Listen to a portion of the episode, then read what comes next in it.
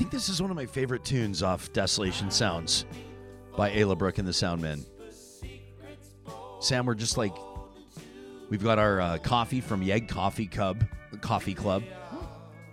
We are the coffee cubs of Yeg Coffee Club. Is that uh, we've been we've been dubbed the Yeg Coffee Cubs? I don't mind being a coffee cub. That sounds like a pretty good. It sounds like a, it's like Cubs and Scouts and Girl I mean, Guides and This is like wonderfully beautiful, Yeah. flavorful coffee. These are those Yeah. Mm. Mexican beans, and uh, you can check out this. Hey guys, this one's for free. This wasn't even planned, and we're mentioning it before Bitcoin Well, which technically contravenes our contract. But Adam O'Brien, the CEO of Bitcoin Well, is not going to pay attention because they've just welcomed a beautiful new baby boy to their family. Congratulations to the O'Briens. So Adam's probably not watching Real Talk this morning. Okay. We'll But keep, you- we'll keep the pre-show music on while you talk about coffee. Exactly, because this Yeah. is not technically Yeah. the start of the show yet. Exactly. So at Yeg Coffee Club, time. yeah, YegCoffeeClub.ca, you can check out how to get the Mexican beans that we're uh, trying out this month. Every month we get a different one with our subscription. Uh, customize your subscription and enjoy fresh, locally roasted coffee every month. It's awesome, right to your door. Beauty. Uh, the reason I'm mentioning, I keep saying Mexican beans, Mexican beans, is because I've disrespected Mexico with my coffee bean purchasing. I mean, I've, I've, I've, I've always been like, I would see like the Indo beans, like the Sumatra region, I've really liked, and there are some African beans that I really like, and uh, and then you get kind of caught up into thinking that certain regions are just like Mexican coffee's too light and too bright. I would almost use the word pithy. That was that was my impression of it. Like it didn't have the oomph that I needed, but I have been shown that I like I've- a nice bright coffee. Yeah. Just sort of it's it's it's, it's uh it, it, for me when you get a, a brighter tasting cup of coffee, it's just like it kind of wakes up your senses. You didn't Yeah. expect it. It's like it gives that, especially that big whiff that you get out of it. It's like when you have like a lemonade in the summer instead of Oh, so something. You know what I nice. mean? Uh, Sarah Hoyles is she going to? If we just go like right to her right now, I just want to check in, editorial producer of the show. We didn't. She's always ready. We don't catch her off guard. We, we, we dropped off a pound of those beans at your house. Or do you happen to be sipping on those beans right now, or is it not a coffee morning for you? At least right at this minute. Not a coffee morning. What a ridiculous I don't know. I question. don't know what I was. Well, I wanted to give you an out if you needed the out. So I, Yeah, got it here. Got it brewed on my second cup already. Oh, it's delicious. on your second cup already. Perfect. Okay, we're going to talk to Sarah Hoyles in just a little bit. I'm I've been up. I was telling the team uh, we're doing this live. It's 8:34 Mountain Time, uh, 10:34 Eastern. Good morning to everybody joining us on the, on, on the West Coast, on the East Coast, and everywhere in between across Canada. Uh, Real Talk. Ryan Jesperson with you, Sam Brooks and Sarah Hoyles. Uh, feels like noon or 1 p.m. already for me because I was uh, lucky enough to wake up early today to host. It was a real honor to host the Mental Health Foundation's annual fundraising breakfast. We did it virtually, um, so I was at a, a studio, a sound studio, and uh, they did a great job at Production World and, and bringing everybody. Uh, an amazing keynote from Victoria Maxwell. You remember her? She was on the bipolar princess, the wellness warrior. She was on our show a few days ago, just last week, and you can check that out. Podcast archives, YouTube archives, and Victoria uh, just delivering an amazing message this morning. Pretty striking statistics, and you know, um, you have facts along this line if you follow us and have participated in our Y Station question of the week. For example, we did one on COVID and the impact on mental health a number of months ago. You remember that, and Victoria was reminding everybody this morning that forty percent of us across Canada report um, a degradation in our mental health, basically a you know a mental health impact as a result of this pandemic. Forty percent. And so the resources are more important now than ever before. Uh, the Mental Health Foundation annual breakfast uh, with Altitude Investments is uh, the presenting sponsor. An amazing job today. You can check out more at mentalhealthfoundation.ca. The resources there. And then, by the way, oh, yeah, they also have a 50 50 going. We know that Canadians, you guys, we love our 50. I say you guys, we. I'm always in on the action. We love our 50 50, so you can uh, check that out. We have a big show in store coming up in just a few minutes. We're going to check in with uh, a couple uh, representatives of different agencies, Ukrainian agencies across the country right now. How are they processing what they're seeing in Ukraine? What are they doing to assist? Where can they assist? How can we help?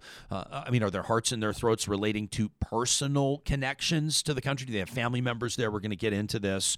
And later on in the show, this guy is respectfully, I'll say, come out of nowhere. Captain Coby. Uh, he, he's he's he's a guy, single dad, father to, uh, local guy, lives here in our home city of Edmonton, and he's closing in on a quarter million.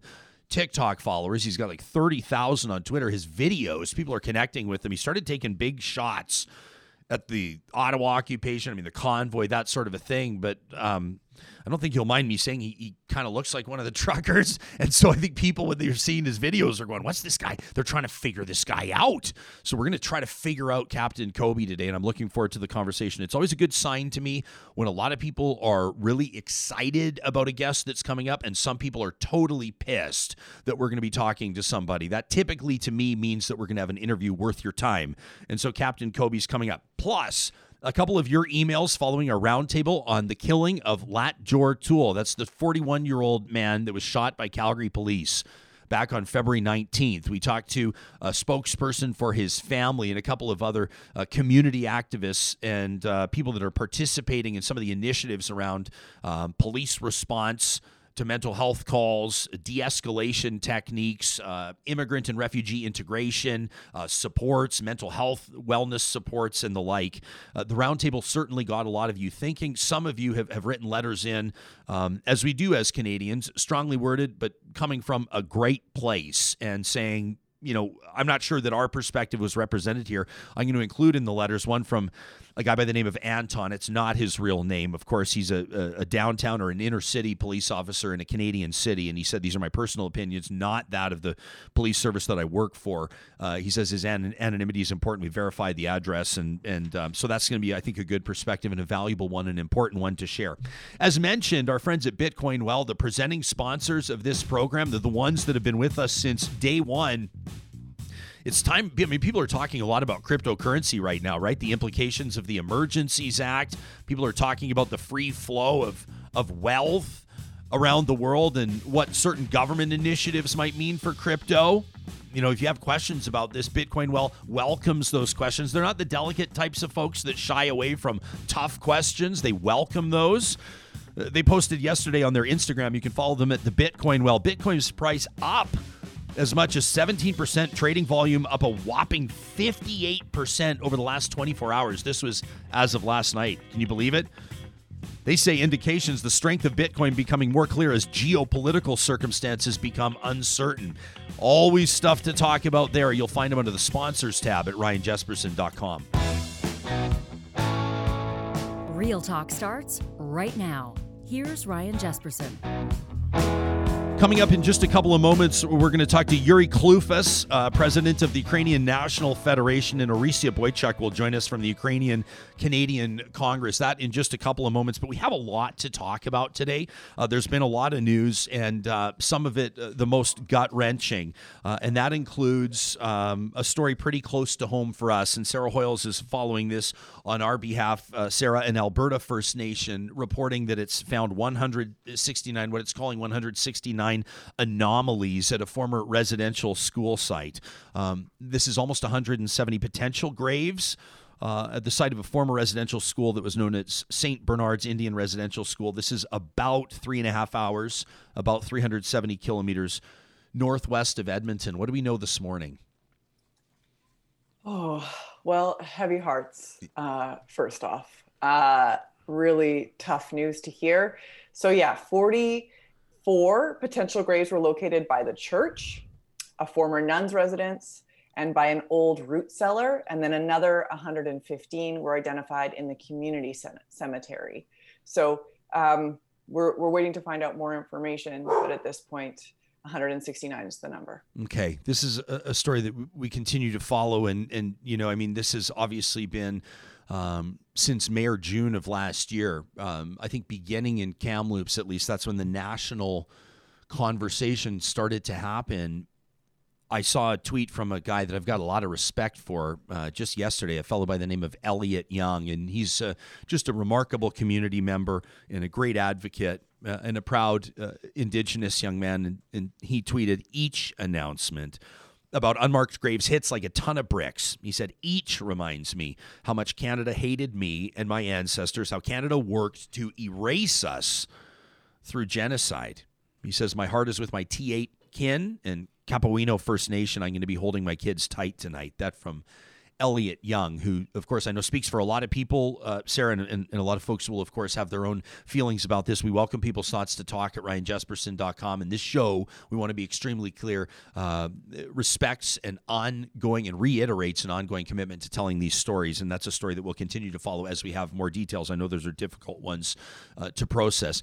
We also heard from Alberta's premier yesterday. And uh, Sarah, I don't know if you saw the final results of my unofficial, unscientific Twitter poll. Did you have a chance to see it? Uh, I didn't. This Fill was yeah. So we had we asked yesterday, and and people wanted to you know make clear as well that the city of Edmonton right now has its its face covering bylaw still in place. So Edmonton's a bit of an anomaly where it's still required uh, to wear a mask well, for the next few hours, maybe, because the provincial government's making changes to the Municipal Governance Act, and this is really uh, upsetting a lot of municipal politicians, quite frankly. And it, it, I don't know if upsetting is a strong enough word. I got called out yesterday on social media. People said I wasn't using strong enough language to characterize what the premier and what the province is doing here. But I asked you yesterday, as of today, March 1st, virtually all COVID restrictions lifted in the province of Alberta. Will you continue to wear a mask in public? This is an unscientific, unofficial Twitter poll. 7,190 of you took part. I appreciate that. Of that, 64%, about two out of three, said yes. You'll continue to wear a mask in public. Uh, 21% of you said it depends on the situation. That's me. I'm one of the 21%. And 15% of you said no. So this was Alberta's premier yesterday announcing, and, and, and he didn't necessarily specifically directly talk about Edmonton and Edmonton's mayor Amarjeet Sohi, but there are hand grenades lobbed at council, as you'll hear. This was Alberta's premier yesterday announcing that the province is going to step in and, and, and take away the powers of municipalities to impose these health restricted bylaws. After two years of this, uh, I think the, the broad public rightfully expects consistency and clarity. And this removes the issue from a, a, a potential kind of uh, a political virtue signaling exercise by municipal councillors when this is not a matter properly within their jurisdiction. We fully respect provincial jurisdiction. So that's Alberta's premier yesterday. All right. Now, let's wind the tape back because this is this is relevant and we don't actually have to go back too far. As a matter of fact uh, i want to present to you jason kenney in his own words on july 22nd of 2021 on july 22nd just this past summer. This was like you know seven months ago. Here he is. Hi thanks for taking my question. Um, i'm curious uh, Premier, we saw Calgary pass a mask mandate yesterday. I'm wondering what you think of that, and as you keep encouraging people to wear masks but not mandate it, why you, why the split there? Well, we've said we'll respect a decision of municipalities uh, in that regard. We think these decisions are better taken locally. This is a huge and diverse province. The challenges that uh, a very dense city might might face on crowded buses is couldn't be more different than a remote rural municipality um, where there are no active cases. So we think a uh, one size fits all approach for a huge, vast, diverse province like this uh, doesn't make sense. so, you know, floppity flip flop there from Alberta's premier. Uh, you know, it doesn't make sense for municipalities to call the shots, and the you know, of course, it makes perfect sense for municipalities to call the shots. It's either completely inappropriate for us to be involved, or it's totally appropriate for us to be involved. Whatever serves the purpose, I suppose, of Alberta's premier.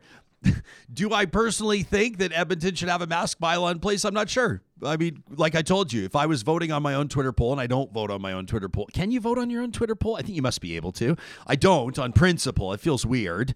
Uh, but uh, I would have voted for depends on the circumstance, wearing a mask out in public. And I've kind of been that way already. I pick up my kid at school, and uh, some of the parents outside on the playground wear a mask. That's great. Good for them. They're welcome to. I typically don't. Other times, I'll wear a mask when I feel like wearing a mask or if I feel like I'm going to be closer to people, or if it makes me feel more comfortable, or if it makes somebody else feel more comfortable. So that's kind of where I land on this. That's where I think most people land on this. Uh, whatever your decision, it's fine. We'll continue to have these conversations, but those polls are always interesting. Uh, that was Carrie Tait, by the way, that was asking that question uh, of Alberta's Premier Jason Kenney. That was uh, back in July. So, Alberta municipalities had something to say about this, right? This is the cities. And uh, President Cathy Heron, she's the mayor of St. Albert. You've seen her on this show before, tweeted out earlier today Premier Jason Kenney announced his government plans to amend the Municipal Governance Act so that local governments cannot create public health bylaws. He indicated that he intends to complete these amendments ASAP.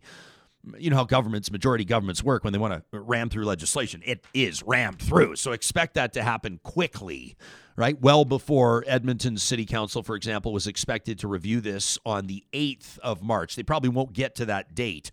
Mayor Heron's statement, President Heron with Alberta Municipalities went on to say it is an unfortunate turn of events. The government of Alberta's intended course of action, amending the MGA, was never discussed with us. Sound familiar? No conversation, no consultation, no collaboration occurred between the provincial government and Alberta municipalities on this important issue. So that's a strained relationship.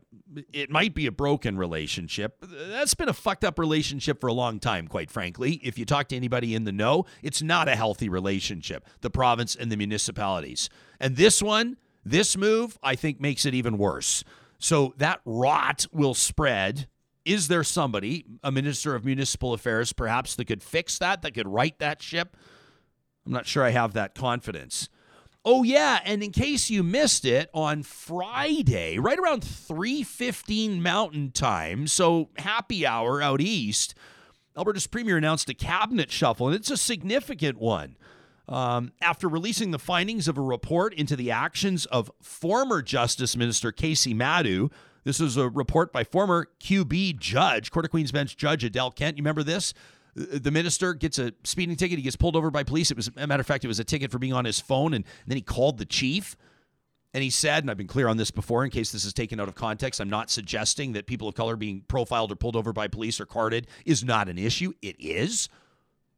But the minister thought that it was the appropriate course of action to just dial up the chief of police directly, Dale McFee, and talk to him. McPhee does what a chief would do in that circumstance immediately tell other people in the department, put it on record, the call because he probably had a gut instinct it was going to come up, which it did by way of a leak and an information request. Great reporting by uh, the CBC on that story.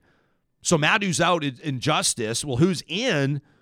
Former health minister Tyler Shandro, right? You go, well, hang on a second. Isn't Tyler Shandro right now awaiting a disciplinary hearing before a Law Society Conduct Committee? You would be right. And so Alberta's new justice minister is under investigation right now uh, by the Law Society, the Conduct Committee, and the former justice minister booted out and moved into Tyler Shandro's former post as Minister of Labor and Immigration. Alberta, baby. We're going to talk Ukraine in just a second. Let me tell you about our friends at Sherwood and St. Albert Dodge. I was just out at the dealership the other day. The customer service is second to none. I love it when I walk in, and not ever. I don't walk in and get all the special treatment all the time because people know we're working together. Every once in a while, it's like it's like a lot attendant, right, or, a receptionist, or, or somebody that's passing through and throws on the brakes on that tile floor and says, "How can I help you? Have you been helped? Can I look after you?" Sometimes I'm in there just to make sure I get my oil changed properly, or I need to get my tires rotated, or maybe I have a question trying to figure out the Bluetooth or something like that. There's always somebody that'll drop everything to help me figure out what I need to figure out. And that's why our family, I mean, we bought our first vehicle at Sherwood Dodge. What's the math? 13 years ago. That's a long standing relationship. It's where we spend our money. You can find them under the sponsors tab, Sherwood and St. Albert Dodge at ryanjesperson.com. How many of you were at Freson Brothers yesterday at one of their 16 Alberta locations? It's 15% off the first of the month. I've been telling you that, trying to remind you that. That means that our family did our big shop yesterday. It also means that we swing by their fresh kitchen at the end on our way out and pick up dinner. So I know that on the first of every month, I'm going to have a braised beef short rib with whipped mashed potatoes or warm potato salad and roasted root vegetables unbelievable stuff. Sam, I crushed about a third of a jar of horseradish yesterday. That a boy. Yeah, yeah, that braised beef short rib. Why it's like, what's the white stuff? I was like, well, I'm like, try a tiny little bit. He tries horseradish for the first time. I'm not sure if he'll be Wakes back. you up. It- Yeah. it- he's like, he goes, ooh. I was like, yeah, there you go, kiddo. That's horseradish. You ever dipped a chip in a bowl of horseradish thinking it was hummus? oh. Not not a smart move. Don't do it. Was it at a party in front of a whole bunch of people? Oh, yeah. Yeah. My buddy thought, what's that green ice? Uh? What's no? What's the green ice? Like not like a pistachio type ice cream. Anyway, Oh, yeah, buddy of mine at a party did that with wasabi. He thought it was like an amuse bouche, and he just Oh. took down the whole thing. And it was he's six foot six, which made it even funnier to watch. I think that they sell wasabi and pistachio ice cream, and I know they sell horseradish at Freson Brothers. Everything else you've needed for more than 65 years, Alberta grown and Alberta owned at Freson.com. All right. Well, the, I mean, the eyes of the world are on Ukraine, obviously. Uh, casualties now reported more than 2,000 Ukrainian civilians, hundreds of structures destroyed. We received reports this morning a Holocaust memorial was just bombed by the Russians. Other targets have included hospitals, kindergartens, homes. Ukraine's emergency service reporting this. Meantime, Ukrainian President Vladimir Zelensky uh, says that nearly 6,000 Russians have been killed through the first six days of Moscow's invasion. This mass exodus out of Ukraine, so far it's estimated close to 700,000 people have fled that country into neighboring countries. Uh, keeping an eye on all of this uh, for a number of different reasons, our panelists joining us this morning. Uh, Yuri Klufas is the president of the Ukrainian National Federation, an organization committed to promoting Ukrainian cultural life in Canada through education, the arts, and sport. And Orysia Boychuk is the head of the Alberta branch of the Ukrainian Canadian Congress. It's a Canada wide organization focused on bringing together Canada's Ukrainian community. A, a good morning to you both. Orysia, am I pronouncing your name correctly? I want to make sure. Orysia. Orysia. Okay, perfect. Yes. Well, well, a warm welcome to both of you. Obviously, the circumstances are brutal. Uh, we want to establish the context here, your perspective. Orysia, is this something that, that you personally uh, are, are? I mean, are do you have family members over there? Is are you in regular contact with people that are that are that are facing this head on? Sure am. Uh, definitely have personal contacts. My husband um, is from Ukraine and has immediate family re- living in Ukraine. Um, and I have cousins and aunts that are in Ukraine right now. I spoke to this morning, I just spoke to my cousin who has a son who's 22 years old and he is a pilot in the army. She's very concerned. Um, every day she she tries to reach out to her son to connect and make sure that um, he's still alive and that he's okay. So it's very heart wrenching. We're all very devastated. It's, it's extremely, extremely emotional and heartbreaking for us in our community. Oh, thank you for sharing that. I can't imagine. Uh, Yuri, are you in a similar circumstance? Uh, close friends, family uh, members in Ukraine uh, right now? Uh, absolutely. Uh, sort of luckily, our family is situated in the western part of Ukraine, in Lviv. Uh, but uh, there's a different situation there because uh, a lot of immigrants, a lot of refugees moving towards that part of the country, and uh, and, and, different different type of support is needed. Uh, but I, have asked um, I've asked my family because we have relatives also in Chicago. They said they want to help help move them out, come out to Poland. We'll we'll come and pick you up. They said no, we're sticking around. We're going to fight this. Yeah, that's exactly the same um, with my family there. They're staying to the end, and we, you know, we offered uh, support and and any assistance if they needed to cross the border to get to the border. Once they got to the border, and the ones that are there are left behind and uh, want to fight it out, just as Yuri has has said. Um, they're so dedicated. They're fierce. They're committed. Um, it, where it's just they're committed to their country and they're real warriors. And um, my my family's also in the West, and they were saying that there was bombing overnight uh, in northern uh, Lviv, just north of Lviv. In Brody, there was bombings, and in Kolomyia, western Ukraine, uh, my family had to go into shelter, um, hiding because of bombs. Targets are being placed all over the place, all over the country uh, families saying that there are markers, uh, nu- nuclear missile markers being placed everywhere, um, all over the country. Um, big, huge X's um, being placed, and they they just can't believe it. I don't even know how to process that, quite frankly. Um, the stakes are so high right now, and the, the eyes of the world. Uh, I, I, keep saying this because I, I'm looking around me, and what I'm seeing is people just marveling at the people in this country and the way that they're wired. And I will acknowledge that not everybody there, not every male 18 to 60 uh, is choosing to be there. And that's certainly a conversation that needs to be had. Uh, sure provides some perspective on what freedom looks like, doesn't it, after Ottawa was occupied? I won't drag you two into that, but I wanted to fit that in there. What a perspective check. Um, but there are thousands, hundreds of thousands of Ukrainians that are saying, we're not going anywhere. I mean, that, that, that, that now famous quote by, by Zelensky says, I, I need ammunition. I don't need a ride out of here. He doesn't need to be evacuated by the United States. Yuri, tell me, tell me about these people. Tell me what this says about Ukraine. Well, uh, the, the most important thing, and this is what uh, you mentioned, uh, President Zelensky, uh, the way he's turned uh, from the Security Council meeting in Munich to now, and how he's taken leadership of the situation, and how he's rallied the whole country around himself. Uh, we we all acknowledge that it's the army, uh, the Ukrainian army, that has been be- rebuilt, uh, that has focused uh, is the focus of this war. But it's Mr. Zelensky that has galvanized everybody together.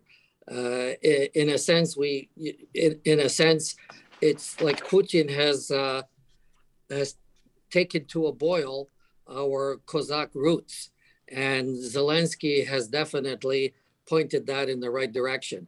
Uh, we see civilians confronting the military. We see civilians standing in front of tanks. We see uh, seniors approaching the military and protesting that. Uh, we see pictures of, of, of, of, civilians in Dnipro, which is right on the border of where all the all the war has been since uh, since uh, 2014, uh, putting together Molotov cocktails. So the, the whole country is there, and and nobody's giving up, and uh, uh, and and it's all I would say in a you know, in a figurative sense and in a real sense, it's all thanks to Mr. President Zelensky. Well, a, a remarkable leader uh, in a time of great crisis. Uh, I, mean, I, mean, it's it's interesting. I mean, the the social media capabilities today of people being able to share video and share information. I saw an absolutely heartbreaking video yesterday a cold blooded killing of, of, of well known Ukrainian dog trainer uh, and his dogs, which is infuriating and tragic and heartbreaking. And then I see this video. The very next thing I see are dozens of Ukrainian people, unarmed, at least appearing to be unarmed, standing in front of a Russian military military convoy. Like, uh, you know, like I just can't even imagine the, the, the adrenaline and the courage and the terror and all of the emotions, the fierce pride and the resolve they must be feeling as well. You have billions of people around the world, including millions of Canadians, Risa, that want to know what can we do? Why don't we begin? Uh, I want to ask both of you for your characterization of uh, the position that Canada has taken here, the steps, the announcements the Prime Minister has made, the shipment of some military resources, and, and those commitments. In your mind, uh, to this point, is this an appropriate or sufficient commitment from Canada and the rest of the international community? We need more. We need more. There's not enough. And every day, every every day there's something that is coming forward i just received a message um, on my phone right now pleading that uh, there is a russian oligarch that has a huge um, Anatonov, Antonov 124 aircraft leaving Canada, carrying supplies for Russia in the war. And there's urgency because they are trying to sneak the aircraft out of Canada right now and there's a hundred million. It's a hundred million dollar aircraft that they want to put um, the Ukrainian ambassador in Ottawa in touch. Well, we want to get the, everybody in touch to prevent this from happening. So there is the the work that is done from hour to hour. The work is not done. Canada's done a great job so far. We're we're pleased with the with uh, the actions, some of the actions that have been taken, but we need more um, we are in a very terrible situation and needs to be monitored regularly and we need to continue to step up. Um, yeah this is this is a hot off the press that we're we're looking at right now Okay, well, I mean that's that's that's one example, and and uh, I mean I'm, i feel like our team's going to start moving on that right now, and I would imagine other people will as well. I mean that's interesting, but this is like how quickly information happens, and this is the type of stuff that I mean I heard that uh, what is it reported the other day that Vladimir Putin had his his hundred million dollar yacht sailed from Germany back to Russia just a couple of days ago. As these these oligarchs and obviously the Russian president attempt to preserve their personal wealth, their personal slush fund here. Yuri, I want to ask you the same question. Uh, your assessment of Canada's commitment to this point, the international community's commitment to this point. Obviously, there's there's some factors at play here. Uh, Ukraine not a NATO member, not a member of the EU. Uh, I know that Zelensky has pleaded to get them in there as quickly as possible. Mixed reviews on whether or not that'll happen. But what's your assessment? Well, I, I, think I think the situation is changing drastically. And uh, I think the international community has to understand, and I think it slowly has, but still slowly, like Orysia is saying. We have a sick but a very powerful man uh, creating this situation. Uh, his own army doesn't have instructions and uh, is not aware of the total picture. It's it's clear that the Ukrainians are not going to accept this army in Ukraine. So so what does Putin do? He starts bombing civilian targets. Uh, I'm concerned. Uh, one of the first things that uh, the Russian army got because it's close to the border is the Chernobyl power plant. The Chernobyl power plant a, a, a nuclear facility in the hands of, of Russian army that doesn't know what it's doing. I think that's a world uh, that's a world issue. That's a global issue. It's not it, it, it's not going to be helped by by helping from afar. It's going to be helped by uh, by ostracizing Putin immediately and completely. The no-fly zone that's still not imposed on Ukraine is is is tantamount to allowing these atrocities to happen. Let me ask you, uh, Orysia. So there's obviously we talk about this mass exodus out of Ukraine, and we can see. I mean, there's there's uh, you know, I mean, uh, certainly a, a, very significant flow of people into Poland. Uh, but we also see other neighboring countries, uh, Moldova and others uh, nearby, people getting out wherever they can, obviously, uh, Romania and Hungary and Slovakia. Uh, and ultimately, the reality is is that there quite likely will be millions of Ukrainian refugees in the months to come. So, agencies like yours, I'm sure, are preparing for that or have been prepared for that for quite some time. And the average Canadian is going to wonder what does Canada's commitment need to look like, and potentially even what can we do. So, let's have that conversation.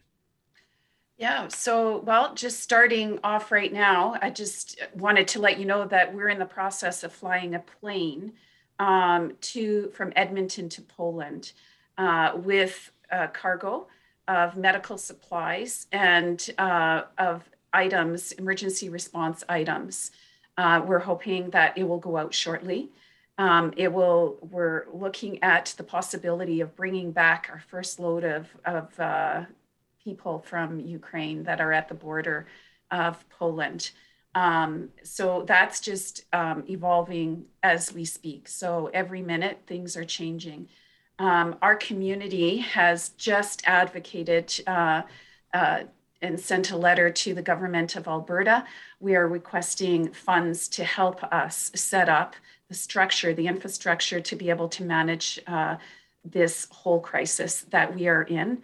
Um, it is we're working building ground up, and um, you know we have not had refugees in Alberta um, since for 30 years, and so we are going to be working with our community partners um, to help support us. Do you, you mean that your agency going. has not worked with refugees in Alberta for 30 years? Is that what you mean? That's right. Yeah. That's right. yeah. yeah it's been i mean you know people are can't help but compare this to to syrian refugees arriving in canada and the like. And, and i think that the average canadian can understand when there's a crisis but we don't necessarily know what can we do about it. People feel compelled mm-hmm. to help in some circumstances. We saw families or church groups or community agencies banding together to support families coming over. Um, Yuri, is that type of infrastructure in place with with your group? Or how, how are you gleaning support? And, and what can people do from from your organization's perspective well, our, our organization is part of the uh, is, is part of the umbrella Ukrainian Canadian Congress, and uh, uh, the Ukrainian Canadian Congress has been working together with government, uh, trying to foresee uh, what all these potential uh, human uh, humanitarian needs will be. At a meeting of the Congress, there was a presentation by Canada's Federal Minister Fraser, who specifically outlined the planning that has been going on behind the scenes by the Canadian government, spurned on by us, and uh, you know guided by us in terms of where the needs will be, uh, to create exactly uh, the type of situation as we had with the Syrians, where we were able to help uh, people in strife. Uh, and and uh, you know, in addition to to that, there are all these efforts across the country that Orysia had mentioned, and and what you had shown in your map. all all the countries neighboring Ukraine have been helpful so much in terms of opening borders and making sure uh, that these refugees are coming through. Even one of the Polish ministers were saying, "Well, you know, bring your document, bring bring your passport. Oh, if you don't have one, bring an internal one. You know what? If you don't have documents, come anyway." Like so, so there there there is is is a hundred percent understanding uh, of the nations around of Canada and of the people of Canada and the government of Canada of the humanitarian aspect of it. And, and we hope that there's enough help to to to go around to help everybody at this point. Before I thank the two of you for your time, I know your phones are going off right now, and obviously there's a lot of stuff that you're trying to keep an eye on and organize. Uh, Isabel's watching us live on YouTube. She says, for starters, I'd like information on how to host a refugee family in my home. Isabel goes on to say, there's no future that looks good for Putin. Even if he takes Ukraine, he's he's truly screwed himself.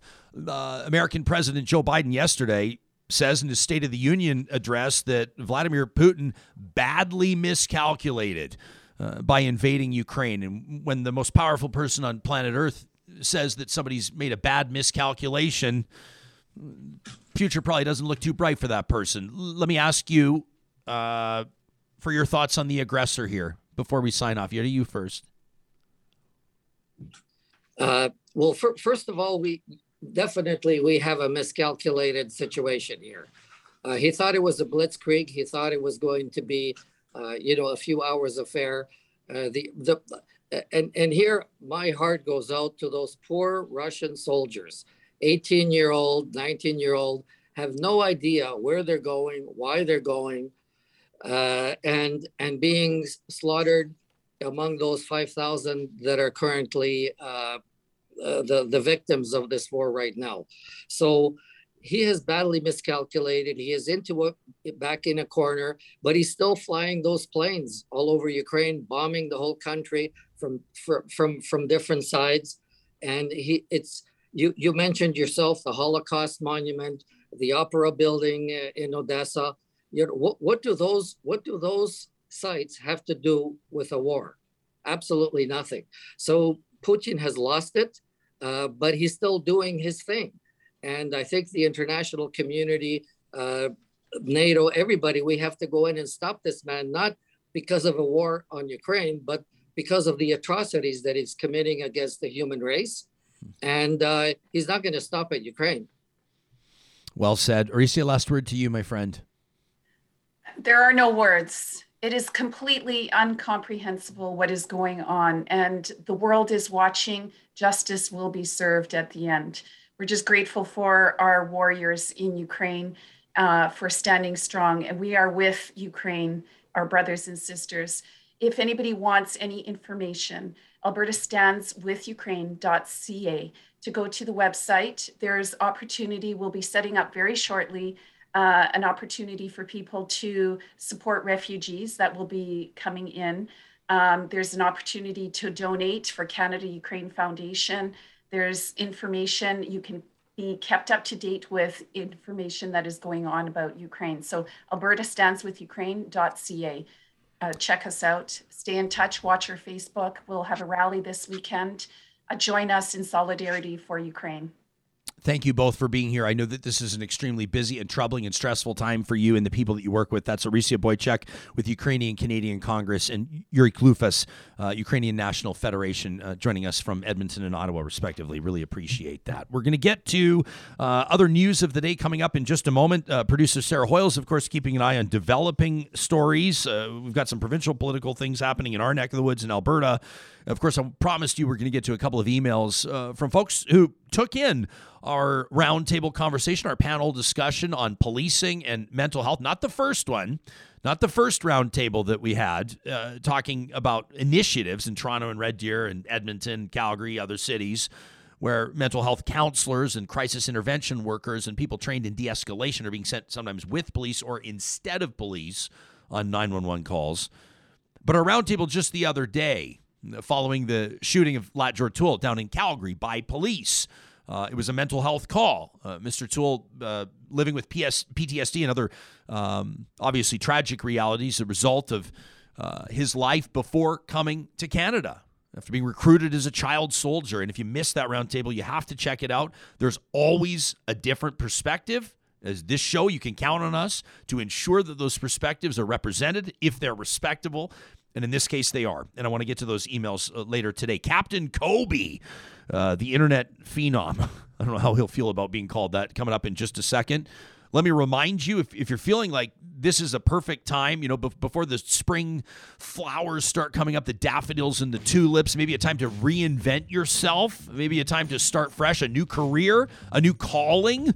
Might be time for you to check out Athabasca U Ca. It's Canada's online university, which means you can attend from absolutely anywhere. But this isn't this isn't some college nobody's heard of that you're going to get a diploma that nobody respects. This is a world class accredited university online programs and courses that offer you the flexibility to learn at your own pace. The best part about it, you know, you can take a week off, you need to. You can pour yourself into it if you want to. You know, maybe you need to take some time for yourself, some personal time. Maybe there's a health challenge. Maybe you come down with COVID. You got to press pause. You're not falling behind. There's no stress there. You're working on your own pace, and at the end of it, you've got a degree or certification from one of Canada's most respected institutions, including on the research front. I really focus on that. Check out their research link on their website, athabascau.ca. We've been proud to welcome Infinity Healthcare to the Real Talk sponsors roster this week. And uh, I was talking to their team in the weeks leading up to this. I said, What's the number one thing you want people to realize early on when they start hearing about Infinity Healthcare? And they said, Well, we know the minute that you say private healthcare, some people are going to tense up. They don't like it. They're going to feel like it's something that's just for wealthy folks or, or stuff for folks that sort of have that silver spoon. I said, That's not the case. They said we're working with people, low income families, middle income families. That's the majority of the people that they're working with. Maybe you've been receiving home care from AHS and you're not satisfied with it. Maybe there's a language barrier. Maybe there are other factors at play. Infinity will work with you to get that funding to cover your private health care. You can check them out under the sponsors tab at ryanjesperson.com. And a shout out to our friends at Local Environmental Services. It was great to see them sponsoring uh, by proxy this morning with all of their other group of companies that mental health breakfast. So proud to be partners with the team at Local Environmental Services. You can request a quote today in Alberta or Saskatchewan on their website, localenvironmental.ca. Maybe you need a big roll off bin. Maybe you need landfill services or recycling management, water hauling, vacuum trucks, fencing, portable toilets. Maybe you're putting on a music festival. Check out localenvironmental.ca. And don't forget Trash Talk coming up on Friday, presented by them. Send us your gripes, your rants to talk at ryanjesperson.com.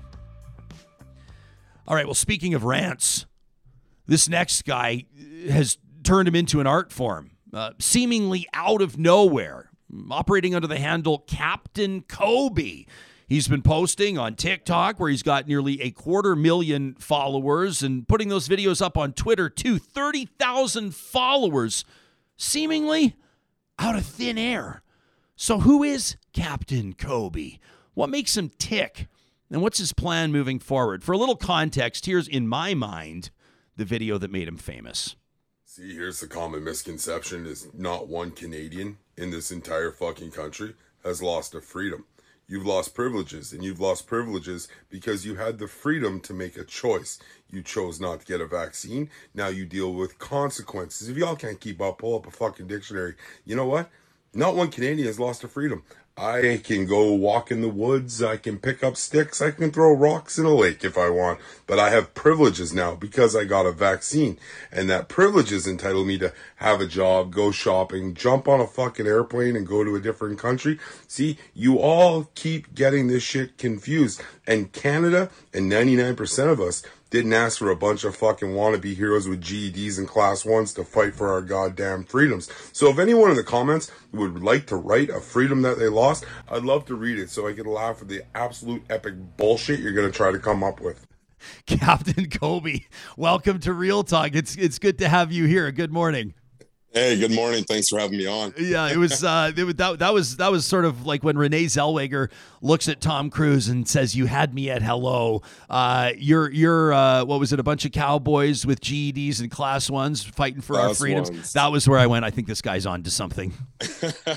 you know what? And uh, from those comments, no one still told me a freedom they've lost yet. So I mean, that's that was kind of the point of that whole video. Is uh, you know what? We had to we all had to make some small sacrifices uh, at the time during a global pandemic, which is still raging.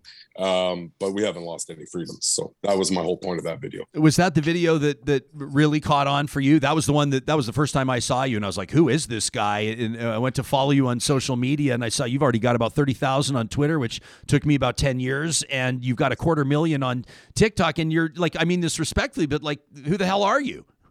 That's a great question. You know what? I, I I still don't know who I am. No. Uh, Yeah, know you, might what? be redefining it actually. I and more and more every day. You know what? The funny thing was, I started on TikTok about two years ago. I think when the pandemic hit, like most people, we all kind of hunkered down. And as a single dad, I do have two little daughters, and they saw this TikTok thing on some YouTube kids show, and they're like, "Dad, we want to do some silly dances." And I said, "All right, we'll download this thing."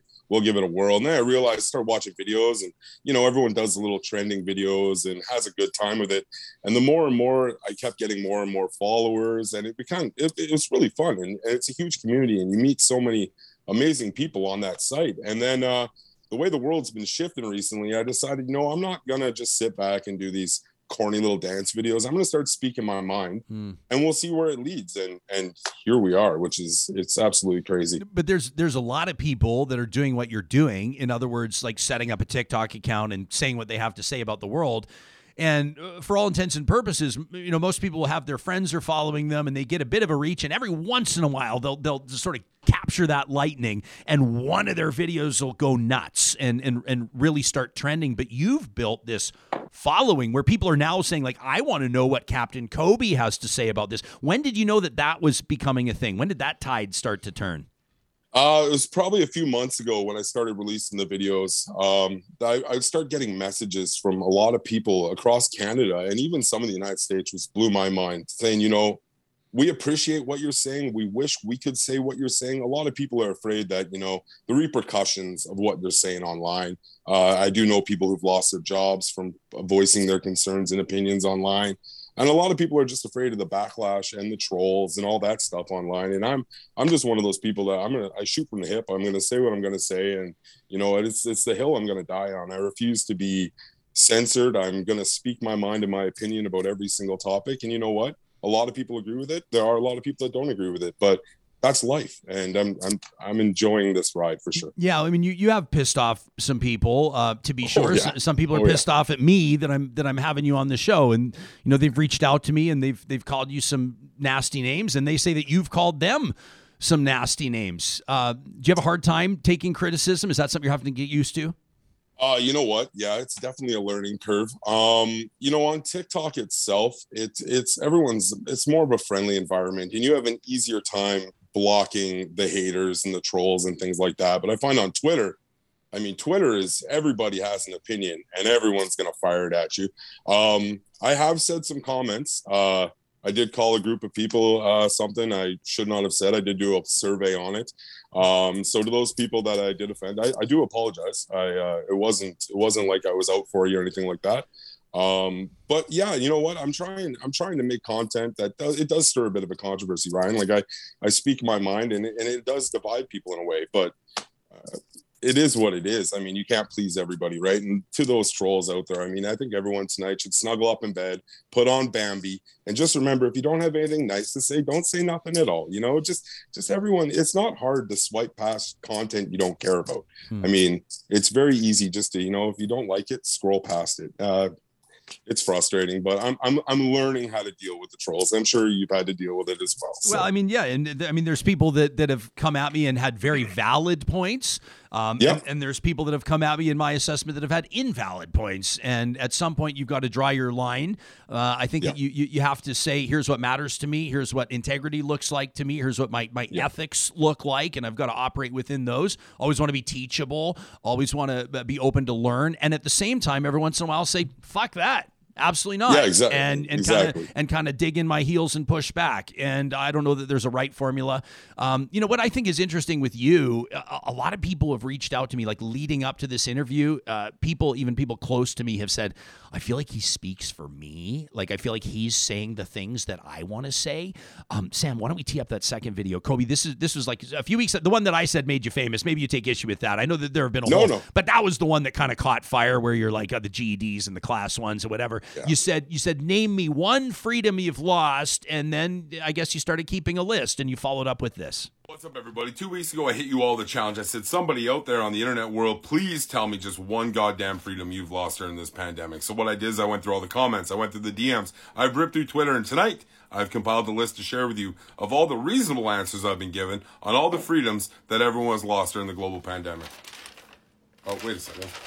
Oh, that's right, because it's fucking empty. You lost privileges. Eating at a restaurant, privilege. Flying, privilege. Movie, privilege. Music events, privilege. But now I can't go see my son play hockey. Just kind of makes you a shitty parent, but also sports is a fucking privilege. You know what the crazy part is? Is now I'm seeing people compare Canada to a communist country or Justin Trudeau as a dictator. What I highly suggest you fuckers do is head down to a library. And if you don't know what those are, giant buildings, bunch of books inside. And if you get really confused when you're in there, grab a book and open it up, start on the left, work your way to the right. You'll fucking figure it out. You know what? I highly suggest you look into China. Check out that as a communist country. Also, let's go to the USSR back in like the 80s, early 90s. Just to let you know, the USSR wasn't really a giant fan of a bunch of fucking dudes hanging out in a hot tub on the street. Y'all wouldn't have lasted 10 minutes. Also, if you really want to, you can hop on a plane and head up to North Korea. Come back, let us know about your trip. You fuckers are trying so hard to be oppressed. Oh, we're so hard done by over here in Canada. I highly suggest, and I mean this from the bottom of my heart,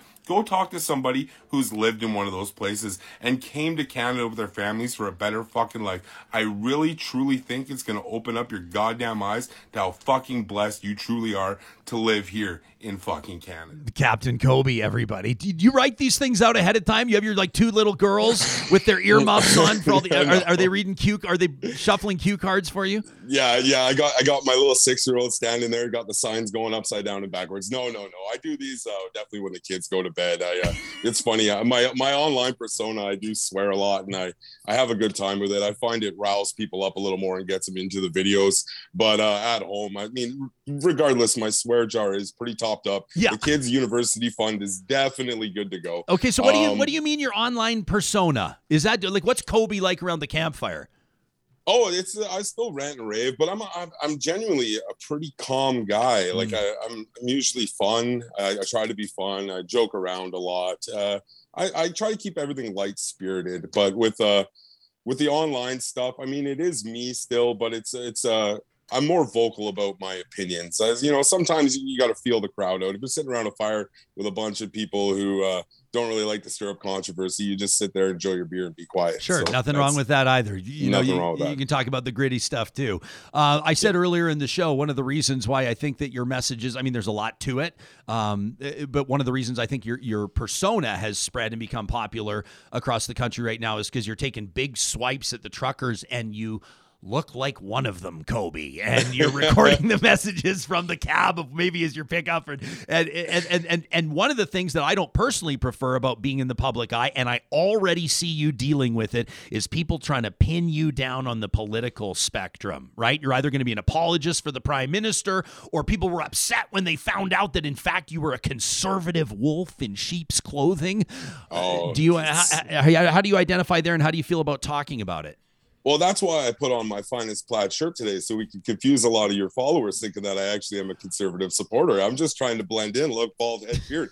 But uh, you know what? I, I, you do get pinned down by it all the time. People are like, "Oh, it's either you're you you you're a big lover of fancy socks in Ottawa, or you're a big conservative fan." And there is a divide. There's no happy medium anymore. And uh, I got to clarify something. As a guy, I have driven truck before. It used to be my job back in the day. I love truckers. They are the heart and soul of this community uh, and the world. They are they're hardworking, long hours away from home, Yep. dedicated people.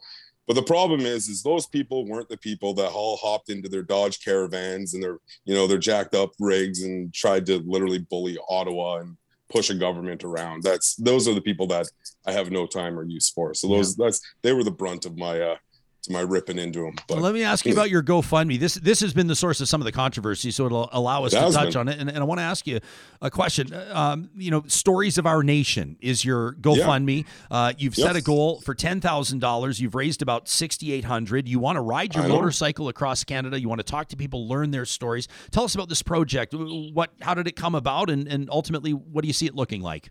So the original the original story was I was on a TikTok live one night. Uh, it was probably a month, month and a bit ago, and the protesters were all just heading yeah, about a month. They're all heading out to Ottawa, rah rah rah protesters.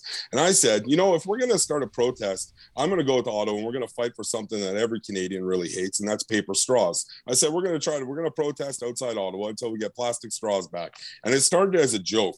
And then uh, I started talking to more people. And I mean, growing up, I think we all used to watch the show On the Road Again.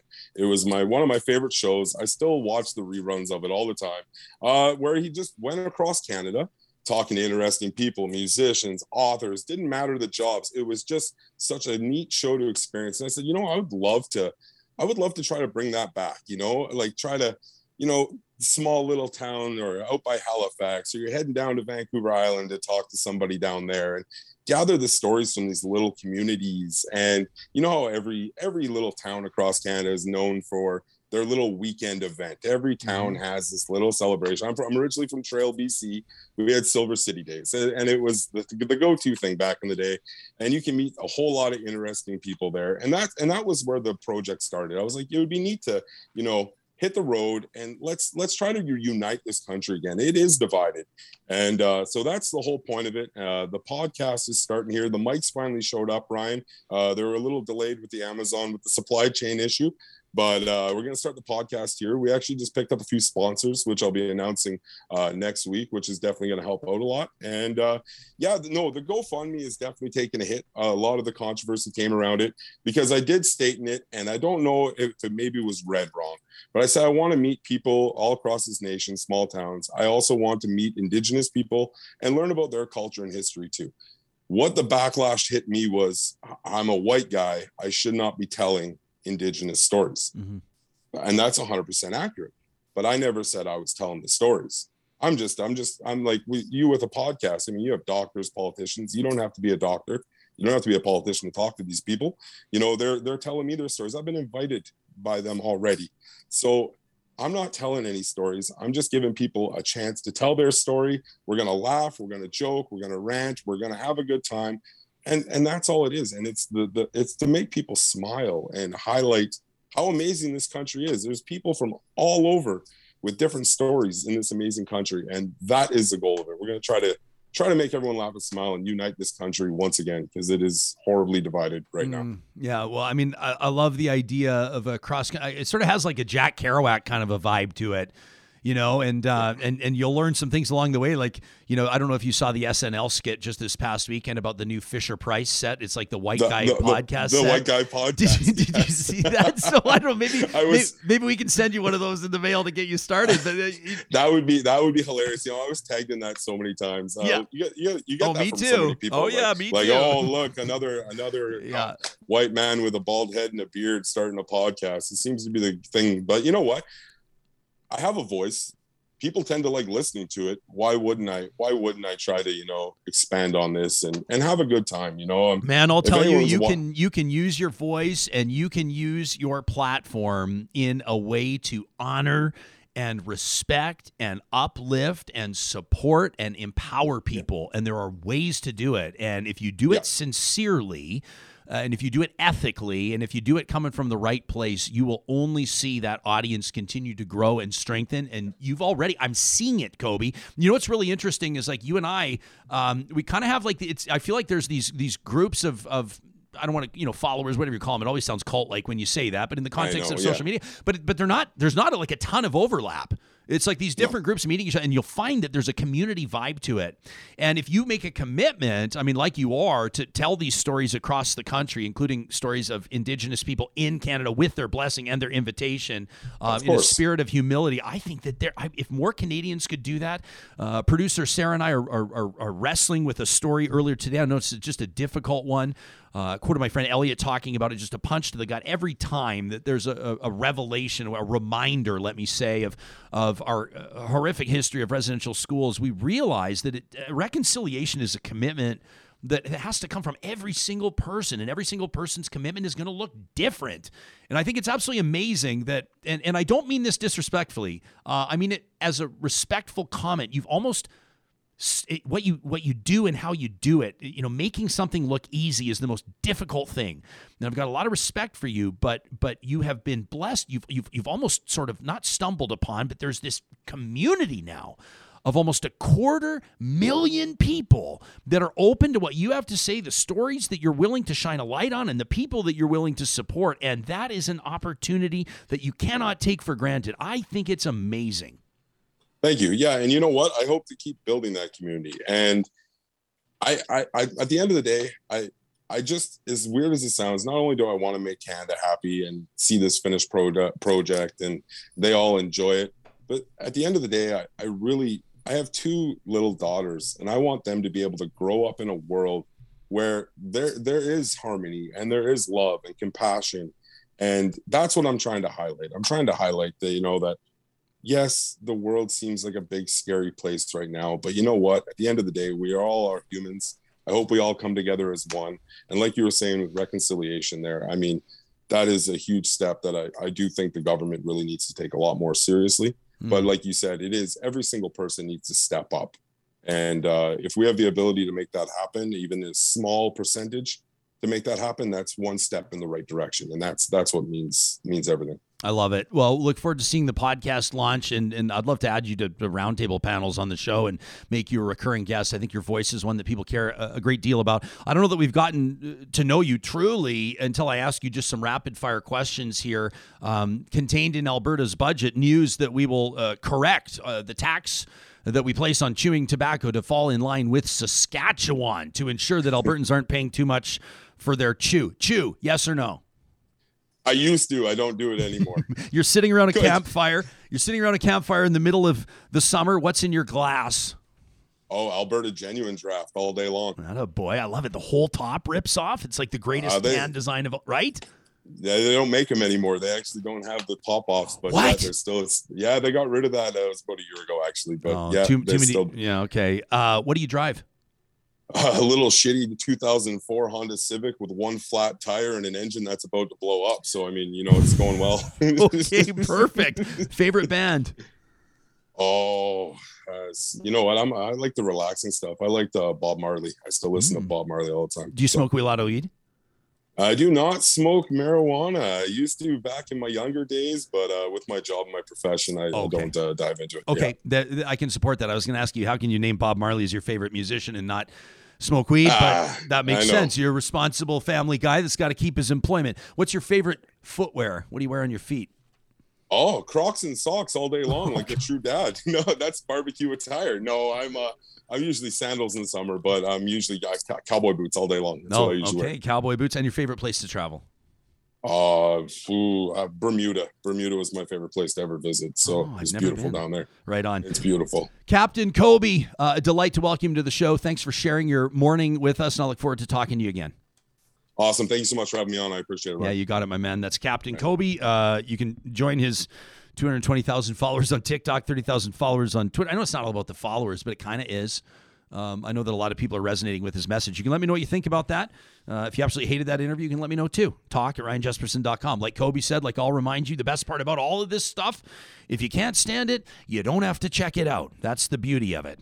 I want to get to a couple of emails in just a little bit, but first, may I remind you about the brand new burger menu with our friends at the Dairy Queens of Northwest Edmonton and Sherwood Park. Uh, they said, in particular, they want me to remind you about the stack burger combos. Like, these are the burgers that everybody's getting excited about right now because, I mean, there's the old familiar ones. You can go check them out. In, I mean, you got to go see them. You got to hold them in your hand. You can get up to triple upgrades on this, triple patties, right? For the flamethrower signature stacker, the triple loaded steakhouse signature stack burger. Look at that onion rings, bacon, the perfect cheese, and of course, that beautiful DQ beef that everybody always buzzes about. You know, DQ has like the best beef and chicken in the whole game compared to all their competitors. It's true. I got this insight. Am I allowed to share this? Is this a trade secret? I don't know. I'm asking the wrong people because, of course, you guys are going to say I can share this information. They get the best part of the chicken. And then those other guys, the other big names that you recognize in the quick delivery, those guys get the left. DQ gets the prime. It's true, Sam. It's a true story. Well, I mean, you go to DQ, you get nice strips of chicken breast, Yes. not some sort of pulp that's been pressed into a nugget, Into like the, the, the shape of Italy or something Yeah. like that. Exactly. You know what I'm talking about. Okay, back to the burgers. The mushroom cheeseburger and the bacon two cheese deluxe and all the rest. You'll find them at the Dairy Queens in Palisades, Namao, Newcastle, Westmount, and Baseline Road. Also wanted to give a big shout out. We're going to mention these two back to back because it makes perfect financial sense. And this is something that I think that everybody can relate to. Our friends at Kuby Energy are providing solar energy solutions to power your life in Alberta and British Columbia. They're based out of Kamloops, based out of Edmonton. Their Tesla certified installers are doing the cleanest solar installs you'll see. That's why they've got that bragging right. That Edmonton Convention Center that you see on their homepage. What an unbelievable project that was. They do garden sheds too. I mean, they'll do it all, and it comes with that guarantee an apprentice or journeyman guarantee that it's going to be installed right the first time by Kuby Energy. And then there's Park Power. They're working in partnership, these two groups, to make sure that if you have solar capabilities on your home and your system is providing excess power, you can sell it back. It's the solar buyback program at parkpower.ca. If you've made that investment in sustainable energy, why not double down by bringing your business to Park Power? The promo code 2022 Real Talk gets you $70 off your first bill. We're going to take you out to Jasper in just a moment, but I wanted to get to a couple of these emails. This uh, following, uh, we received these over the past couple of days. Uh, following our conversation, uh, the the shooting uh, and the shooting death of uh, Latjor Tuel down in Calgary, I know has a lot of people absolutely appalled. Uh, some people are furious, of course, a family heartbroken and police officers uh, under, of course, ASIRT investigation, unable to comment to this point, except for in some circumstances off the record, uh, or at least anonymously, uh, to shows like this. These are two different perspectives that we wanted to share with you as part of the ongoing conversation about de escalating mental health calls, in particular 911 calls that police respond to. And of course, you've heard on this show about initiatives that some cities are taking, including here in Alberta and Ontario as well.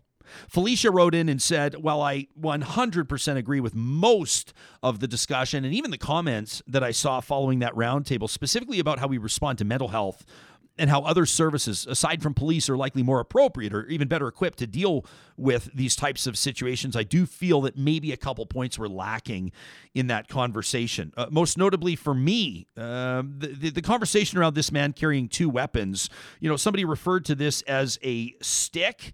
Uh, which I suppose that it was, uh, but from what I saw, it, w- it was very large and it seemed pointed. Uh, this is 100% a weapon. So let's not confuse that. Furthermore, I may be wrong, but I'm quite sure that police dogs are considered serving active members. They're like officers, basically with their own badges. And an attack on a police dog, a police service dog, they'll call them a PSD, uh, is technically uh, considered an attack on an officer. I mean, it's treated that way with protections under the law, says Felicia. And so, while I very much agree that cultural differences can play a part, uh, there was very much a one-sided opinion that we should, as Canadians, you know, educate ourselves to, to better understand this culture does not value animals in the same way that others may do. This can and should be applied both ways. Our culture does value animal life as sentient beings, and all who live here should also be educated to that fact and should also know that police dogs are considered to be different.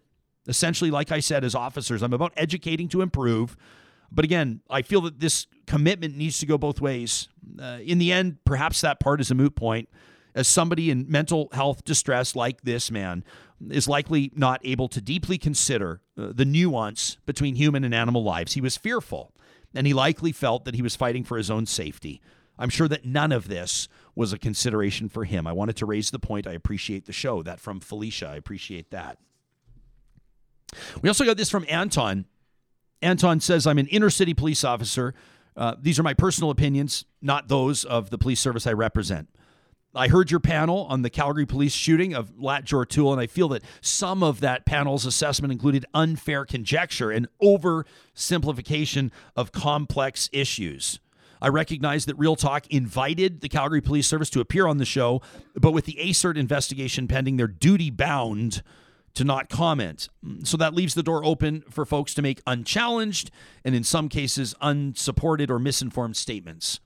To say that Mr. Tuel was shot because he was a black man interacting with police is an oversimplification, says this officer that is counterproductive and does nothing to improve police relations with racialized communities and address society's shortcomings when it comes to funding social and well-being supports. Mr. Tuel was in mental health crisis, which I can only speculate was the culmination of a lifetime of mental illness and trauma. It is as fair to blame officers who knew Mr. Tuel for 15 minutes as it is to blame family, friends, and the community at large who knew him for more than 15 years. I am not suggesting for a second that helping those with mental illness is easy. That's my point. I'm speaking from experience that it is extremely difficult and in some circumstances virtually impossible to have dialogue with someone in severe mental health crisis, particularly if there's a real risk of harm to yourself to complicate things further. And to put someone who is not equipped with adequate tools and training into that dangerous situation is unconscionable. Calgary police also cannot simply leave Mr. Tuel to sit there unbothered. Imagine the uproar if police did nothing and he subsequently harmed someone. I get the urge to play armchair quarterback, but I was not in that tense situation. I was not the one making the decision to possibly take a person's life after multiple less lethal measures failed or risk not coming home to my own family that day. I don't buy for one minute when people tell me that's what you sign up for. I signed up to protect and contribute to the well being of my community, not to blindly give someone the benefit of the doubt when faced with a life threatening action that could take me from my family. We forget sometimes that police officers are human and experience human emotions. The involved officers have to live with the fact that they took someone's life. And to compound that, they have to try to block out the noise of unrelenting public criticism and unsupported judgment on their character. Mr. Tuel's death is remarkably tragic I sincerely hope positive change can come from it. Clearly, our social safety nets were not there in his most dire time of need.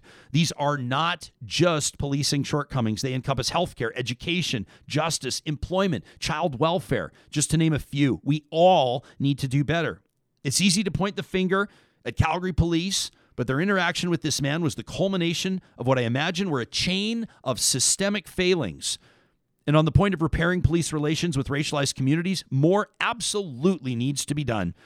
The tense and strained aftermath of Mr. Tuel's death illustrates this clearly. But that too is a journey that will have many bumps and hills along the way. We cannot lose sight of the ultimate destination. Anton says, Thank you for giving me the time to express these thoughts that were weighing on me. After I listened to Monday's episode, I may not always agree with the guests that Real Talk offers, but I'm grateful I can hear opinions that differ from my own. It's what makes the show stand out, and it's what keeps me tuning in. That from Anton.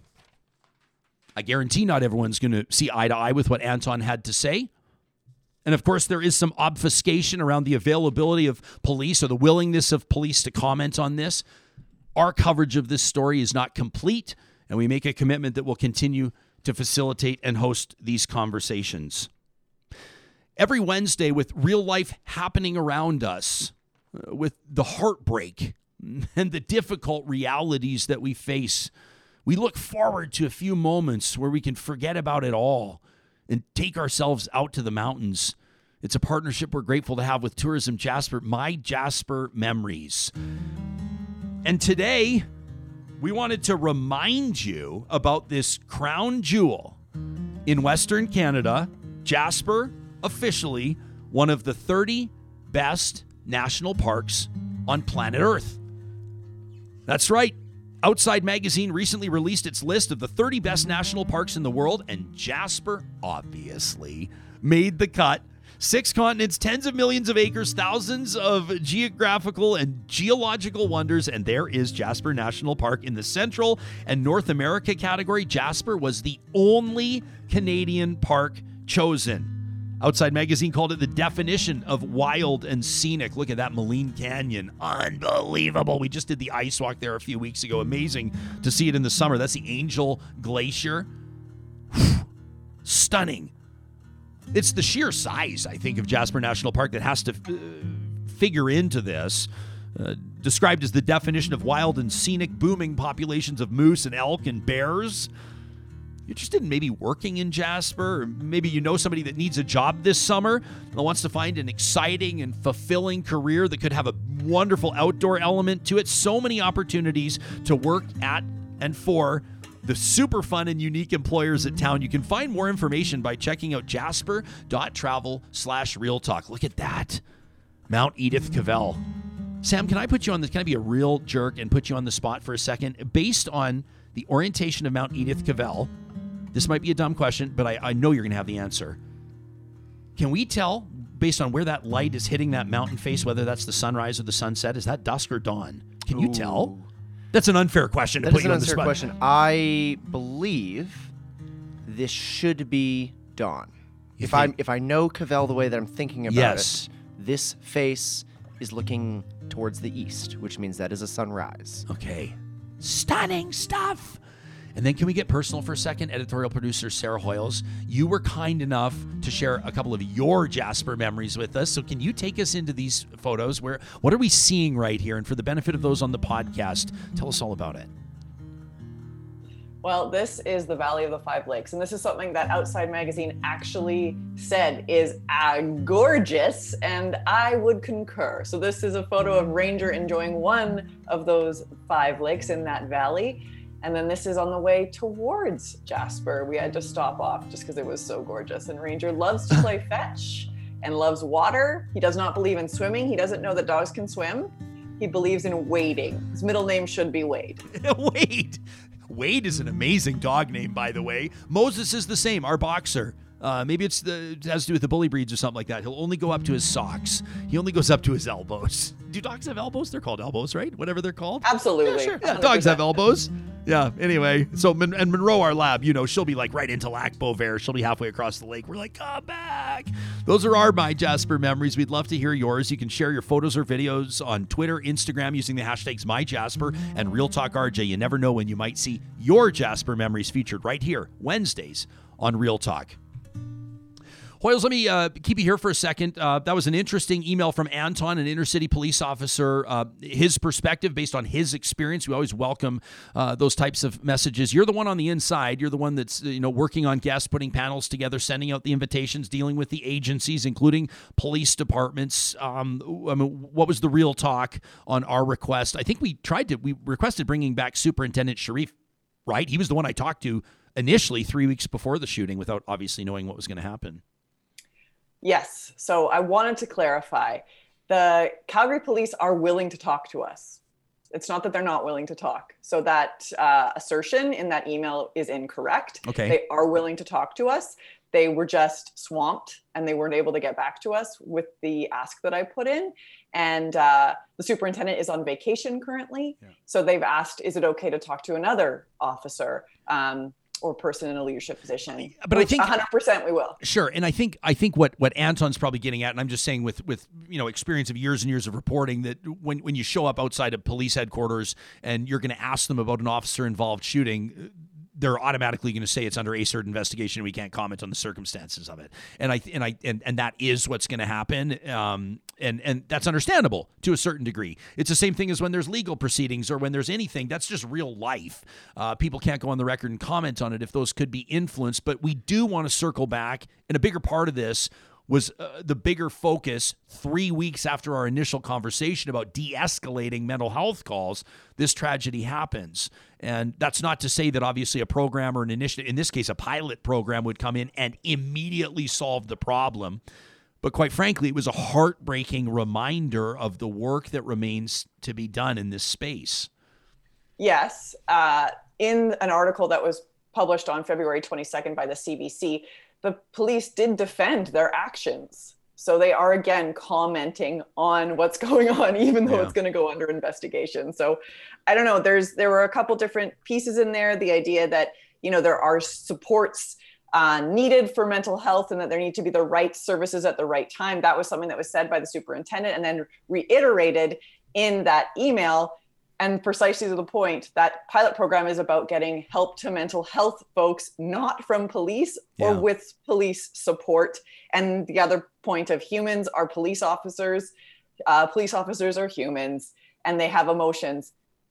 That's precisely what one of the issues is. That yes they they will that, they will take they will take on the emotion of having yeah. hurt or killed somebody but they will also bring in their biases. Mm-hmm and that's real life. I mean, and, and, I'm not trying to be cute or funny or stupid here, um, but like, I mean, unless you know, unless it's like the Terminator age of robot police enforcement, then th- that's a that's going to be a reality. There's the human element to it, and I think that the emotional side of it, uh, like, here's when we say real talk. Here's the real talk: is people are saying, and, and I wish I could remember the the audience. I think it was maybe Erica or somebody that that was paying keen attention to that panel, and at the end of it, her assessment was essentially it was a good conversation, but I'm not sure that we've figured out the appropriate response or who to send to a circumstance where it is undeniably a mental health crisis, but there are safety concerns, whether it's the complainant, whether it's the person, the subject, right, or or, or the suspect, if there's been a crime committed, if there's weapons involved. Uh, we, we can't pretend like there's not a role for law enforcement or some form of security, even for counselors or interventionists or crisis negotiators or whatever the case may be, that respond. And it's it's um, maybe somewhat of an uncomfortable conversation, but I think in my mind it occurs to me as an obvious conversation that there needs to be both pieces or both resources at play or available. You know what I mean? Precisely, and yeah. I think that's where um, there's kind of a blind spot is that there uh, just police officers answered this call, and I, the the roundtable that we had in late January, just before the pilot program launched on February 1st in Calgary was the idea that they're supposed to be co located, they're supposed to be working together. And there wasn't that meshing, that network, that um, diversity in services and supports provided. And that's where I think and how I think this escalated to a point of someone being killed. Yeah, good stuff, Hoyles.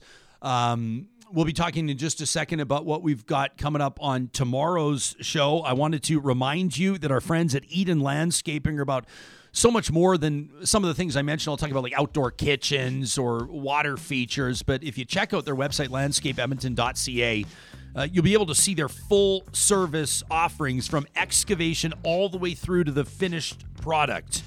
Uh, they've got uh, relationships with skilled trades, which is very relevant right now. Tough to get trades these days. That's the reports I'm hearing. Edible garden boxes. Uh, maybe you got to run a new sewer line. Do I even want to tell you about what our family's dealing with right now? No, I won't drag you into this, friends. You don't need to share our pain. Whether you're digging out or excavating a new sewer line, maybe looking to do some hardscaping maybe looking to do a retaining wall, water features, as mentioned, outdoor kitchens. Look at all this lighting, mood lighting. Should I keep going? We're running up against the clock, but I want to keep talking about it. Check it out for yourself at landscapeedmonton.ca. And then there's our friends at Grand Dog Essentials. Just the other day, we received our weekly delivery of their quality raw food. Get it in two boxes because Moses, our boxer, nine years old, Monroe, our two year old lab, they eat different things. They've got different diets. Their guts work differently. Moses needs his bone and joint support supplements. We also get those from Grand Dog. You can shop their complete lineup, including those supplements, at granddog.ca. Don't forget, they deliver to your door in Calgary, Edmonton, and Central Alberta. 10% off your first time order with the promo code REALTALK at granddog.ca. Tomorrow's show is going to be a good one. We continue our coverage of the stories that are making news as we acknowledge that a lot of these stories change fast. So we're going to make sure that you know what you need to know. Plus, we're going to step away and talk about health and wellness with an amazing roundtable, including my personal trainer, a beauty by the name of Graham Duty. I can't wait for you to meet him. Until then. Real Talk is hosted by Ryan Jesperson, editorial producer Sarah Hoyles, technical producer Sam Brooks, managing director Josh Dunford, account coordinator Tanya Franklin, merchandise operations Katie Cook Chivers, website design Mike Johnston, voiceover by me, Carrie Skelton.